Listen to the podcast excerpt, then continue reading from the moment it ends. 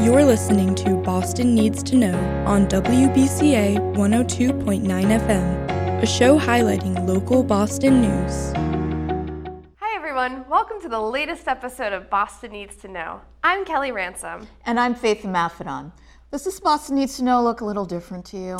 Yes, it does. This week, we are changing the format of the show to begin preparing for the launch of BNN News on Thursday, June 2nd. Starting June 2nd, the news will be live on BNN every Monday and Thursday at 5:30 p.m. And while there won't be any more episodes of Boston Needs to Know, Kelly and I will be bringing you all of the top stories of the week live from Studio B in Egleston Square. We hope you enjoy this new format and get to know Faith, our co anchors, and myself a little bit more before we launch BNN News. So sit back, relax, and enjoy this week's episode of Boston Needs to Know. We'll see you soon on BNN News, the, the vibe, vibe, of Boston. Boston. The Green New Deal for Boston Public Schools will accelerate work to decarbonize the city's building sector while delivering much needed improvements to environmental health, justice, and safety for BPS students, families, and educators. School construction, renovation, and retrofit projects will support citywide climate action while also building community resilience to extreme weather events. To learn more about the Green New Deal for Boston Public Schools, you can visit www.boston.gov backslash education. We are officially launching the Green New Deal for Boston Public Schools. This plan will This plan will bring major new construction and renovation projects to our school facilities and increase the pace of district-wide upgrades like renovating bathrooms, planting school gardens, installing water fountains. The projects we're proposing right now represent more than $2 billion of additional city investment. But we're not here to focus on a number. We're here to focus on the impacts and to make sure that we have that impact touch every single school community, every neighborhood in Boston. That $2 billion will continue to grow year after year as new projects enter the pipeline. Boston's art scene is an abundance of riches. Kelly had the pleasure of speaking with Hayshan De Silva Weararumi in this Boston Center for the Arts interview. Boston's vibrant arts community is blessed to have a space to create at the Boston Center for the Arts, a performing arts complex in the South End. Today, I am chatting with Hayshan De Silva Weararumi about some exciting events coming up at the BCA. Welcome, Hayshan. Thank you for having me, Kelly. How are this you doing is... today? I'm well. I'm well. So, what is your role specifically with Boston Center for the Arts? Um, I, I, have a fancy title. It's called the Senior Director of Marketing and Communications. But honestly, um, the team that I have um, of two extremely talented um, people, um, Julia and Chloe, they're actually the, the ones that uh, we should all be very thankful for in general. Um, the what I try to do is to um, both market um, our events and really um, get Boston Center for the Arts mission uh, out into the, the rest of the world, particularly amongst um, Boston artists. What is that mission? So, really, at the core of it, um, what we're trying to do at Boston Center, Center for the Arts, BCA, is to support working artists um, create, perform, and exhibit new works. And we also try to help develop new audiences and really connect the arts to the community. Um, the, although we are physically in the South End, it's the whole complex um, that includes, uh, you know, the Calderwood, the BCA Plaza Theatres, the Mills Gallery, the Cyclorama, which is where my office is. Um, wonderful space. One of the things that we really very focused in on is actually like going beyond our walls. Um, there's a reason that Boston is in our title. We are Boston Center for the Arts, and, and we're really primarily concerned with helping um, artists, um, both, in, I know emerging is a problematic word, but um, new and, and established um, artists really develop their work and um, there are many um, amazing art schools uh, that and and non-formal forms of education where artists enter. And then there's like the really established mm-hmm. um, exhibitions that you see, um, particularly in Boston and throughout the country, we stand in the middle. We help people move and inspire themselves to really create and develop work um, over a lifetime. Um, and we are very, very clear in not asking for um, specific uh, products at the end mm. of their hmm. stays um, through our uh, residency programs that generally run anywhere from five days all the way to two or three years with us. Wow. What are some of those programs? So, one of them is called um, the Activate Residency, which is open to uh, BIPOC artists in Boston. Um, and they are given the, the, the cyclorama um, as a, a stage, really, for site specific um, work that they can just explore an idea with. Um, and we've had that program running. We're going to be entering the second year of, of, that residency. We've already had, let me see, I think we've had about four um, Activate residencies this year um, already, and we're going to be moving uh, more folks in uh, next year as well. Um, there's the BCA studio residency, the ASB, um, the artist studio building um, is really a set of um, artist studios, work only artist studios. Um, we have a two to three year um, residency program where they come and deal with what's in their heart and make it happen.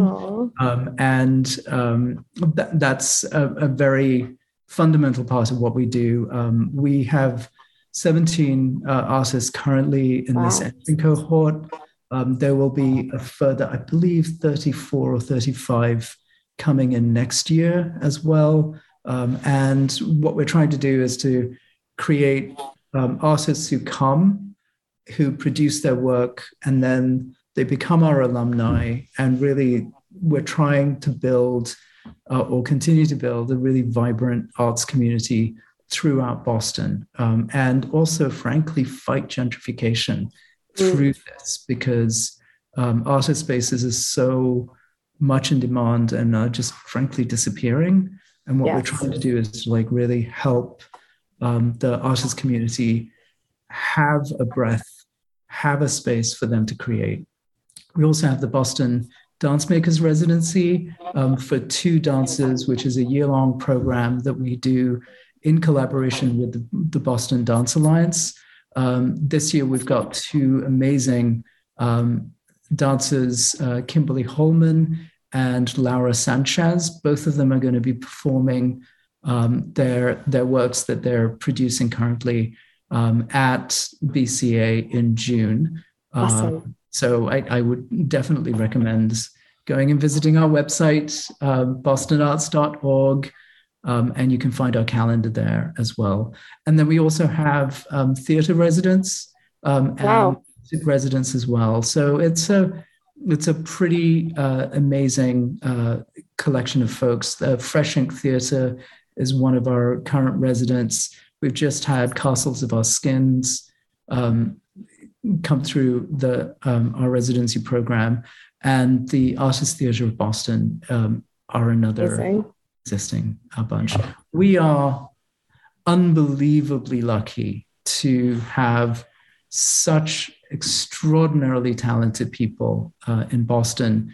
And what our mission uh, at BCA is to like really provide them the space and the, the resources um, to produce what they produce. Um, we're a member powered organization.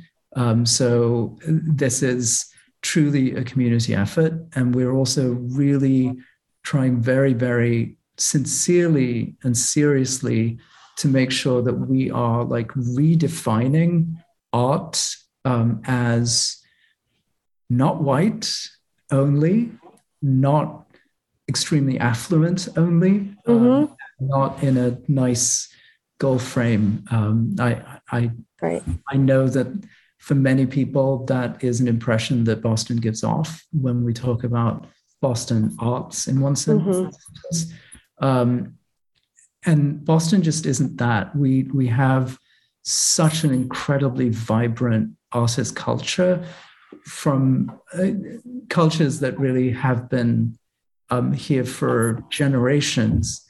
We just simply don't celebrate them in the way that um, we do with other um, other cultural traditions and artistic traditions, and that's what we're here for at BCA.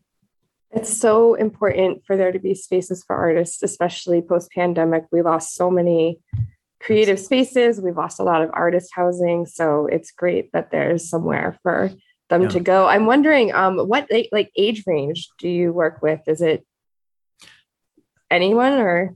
Yeah, absolutely. Um, it's artists become artists throughout their lives, um, yes. and we are really here for um, people who are um, both young and old, and in my case, uh, mid-century modern. Um, so I think that this is really um, it, it, we're really concerned about um, bringing artist talents to the full realization that um, they ought to be.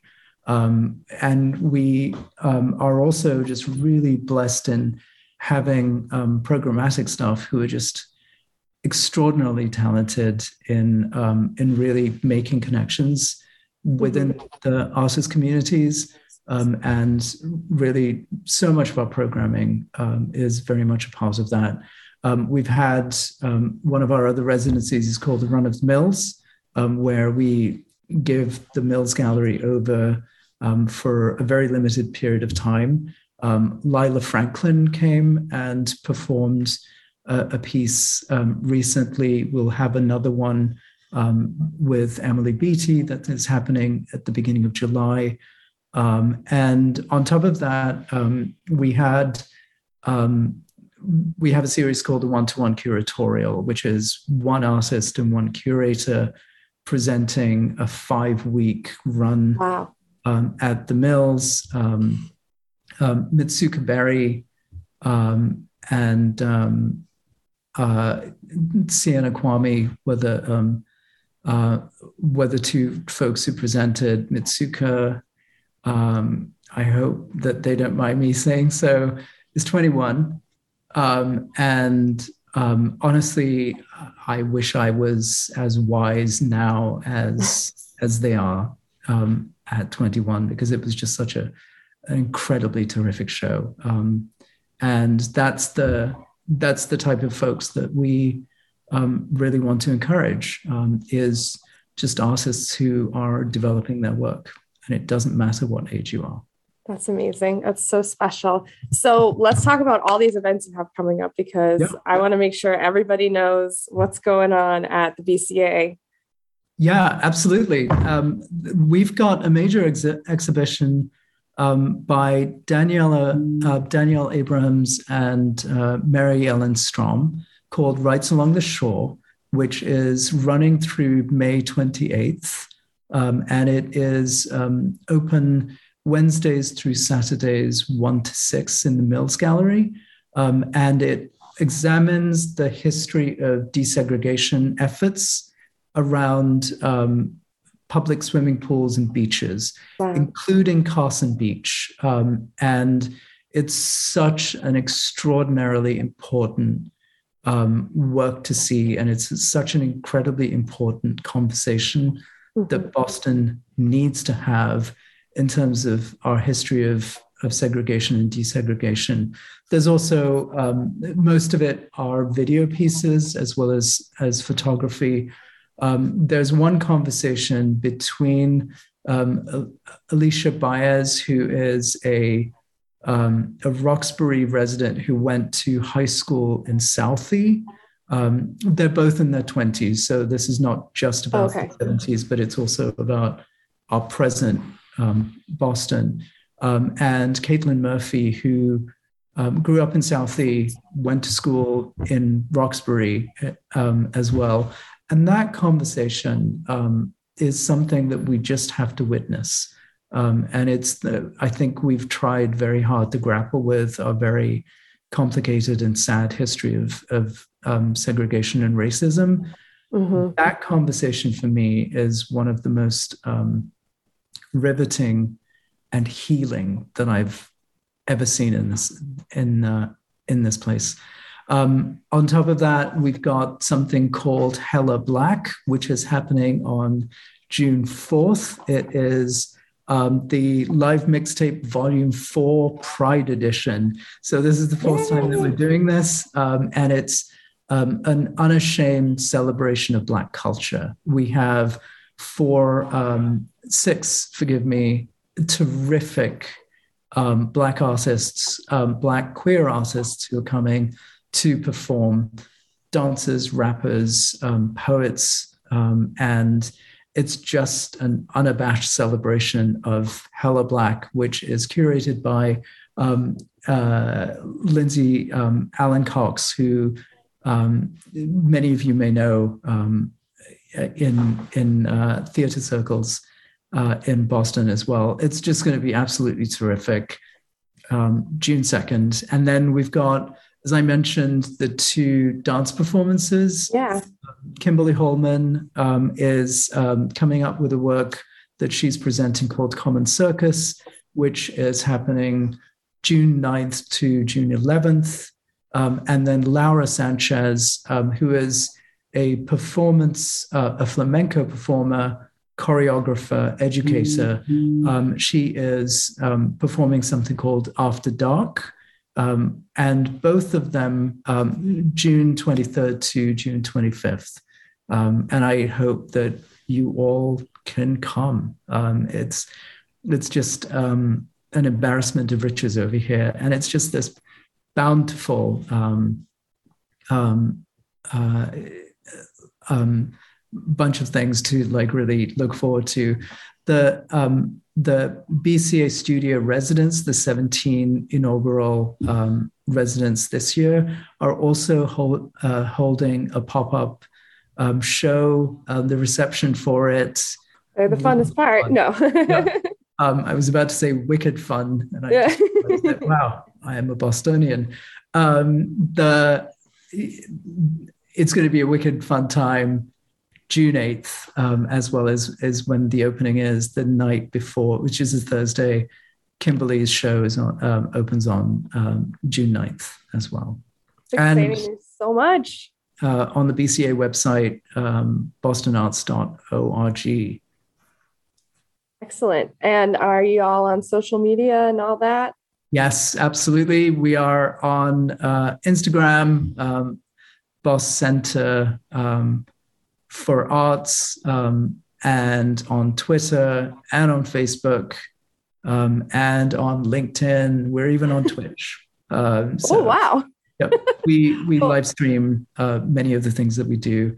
Um, I I do want to just give a, also a shout out to um, the fact that we also have rental spaces. So not only do we try and support individual artists who are either exhibiting or are, are residents.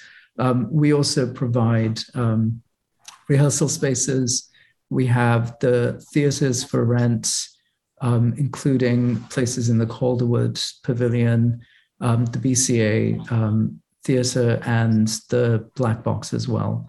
That's um, incredible. There's not enough of that in this city. So no. that's wonderful. Not at all. And we're building um, something called Studio 414 currently, which is a dance specific rehearsal space, which I believe is the only place in Boston that is like that. Um, so we're really um, here for um, for artists who want to come and um, rent our spaces as well um, as the formal programming that we also have. That's so exciting. Um, I'm so happy to have you on today to talk about all these great things. And um, if anyone would like to learn more, their website, you can also go to bnnmedia.org and we'll have it linked up. Um, thank you, Hisham, for being here. Not at all, Kelly. BNN News, I'm Kelly Ransom. BNN News has a whole new team of anchors that we want you to meet. That's right, and it's not just Faith and myself. We also have co-anchors Mike Monahan and Melida Arredondo joining us for some broadcasts. Let's get to know our BNN News anchors. My name is Kelly Ransom, and I am a lifelong Bostonian. I live in Jamaica Plain with my cats Pickle and Rick, And for fun, I write poetry and sing karaoke. I am so grateful to be the news director at BNN um, for the news, obviously. And um, in that role, I'm on the air as an anchor, but I'm also behind the scenes collecting stories and leading the team and working with everyone to put the show together every day. I'm very excited to cover stories that shine an even brighter light on the housing crisis in Boston. I think uh, there needs to be more talk of affordable housing and what that really is and what development is going to do and is doing to our city. My hope for the future of BNN News is that we become the most well known news show locally, but then also nationally. I would love for us to be the best news show on a PEG access channel in America. Well, my name is Melida Arredondo, and I currently live in Roslindale. I've lived in many places in Boston, uh, so uh, in that way I know the way around town. Uh, I'm originally from New York, New York, born in Manhattan, and I spent much of my younger days in New York. Came to Boston for college, stayed. A lot of people do that. I, as stated, my, I like politics. I like the politics, the local, okay? Not the stuff that goes on um, in the White House currently. And I also want to focus on the Latino community. Um, I want to talk about anything related to the Latino community. I feel like the Latino community is not getting discussed as much as um, other communities, uh, and that we are here. And uh, it's for good things and some challenging times that, we're, that the community is going through. I believe BNN will make a pre- become a presence in Boston, just like the Politicos like to go to, you know, they make the rounds with the local radio and TV stations. We must, this is a must go to place to be on, to be on air.